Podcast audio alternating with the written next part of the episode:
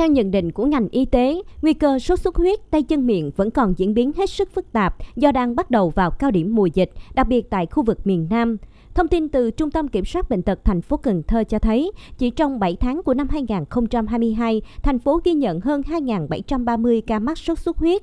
Riêng tháng 7 có khoảng 1.070 ca mắc, toàn thành phố có 199 ổ dịch sốt xuất huyết. Ghi nhận tại Bệnh viện Di đồng thành phố Cần Thơ ngày 12 tháng 8, cả phòng bệnh và hành lang khoa sốt xuất huyết của bệnh viện đều chật kín, mặc dù số ca nhập viện không nhiều như đỉnh dịch vào tháng 6 tháng 7 vừa qua.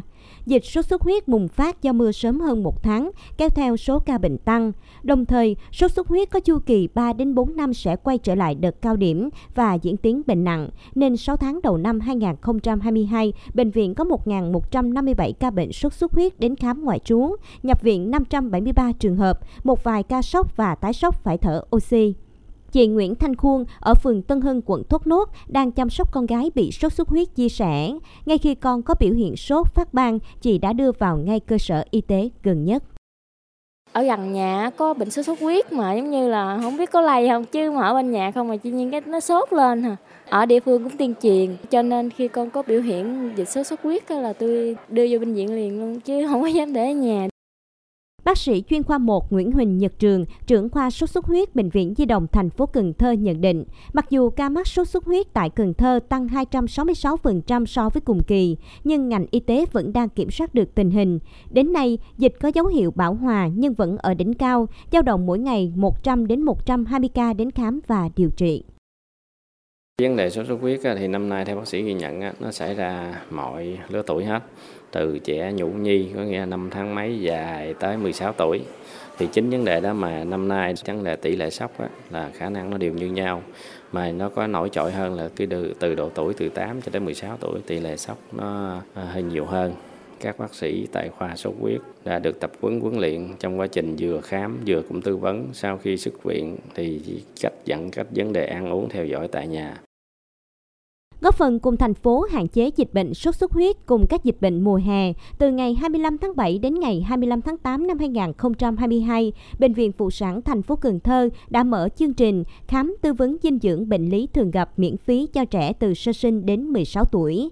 Sau hơn 2 tuần diễn ra, chương trình đã có hơn 230 trẻ đến khám và hơn 510 gia đình đăng ký cho trẻ đến khám tư vấn sức khỏe bệnh lý thường gặp và tư vấn dinh dưỡng. Sự chủ động đã mang lại hiệu quả cao trong công tác phòng ngừa dịch bệnh.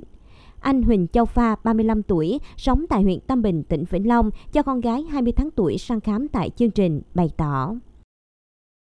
Việc khám miễn phí như này thì tôi thấy là tiện ích cho cha mẹ.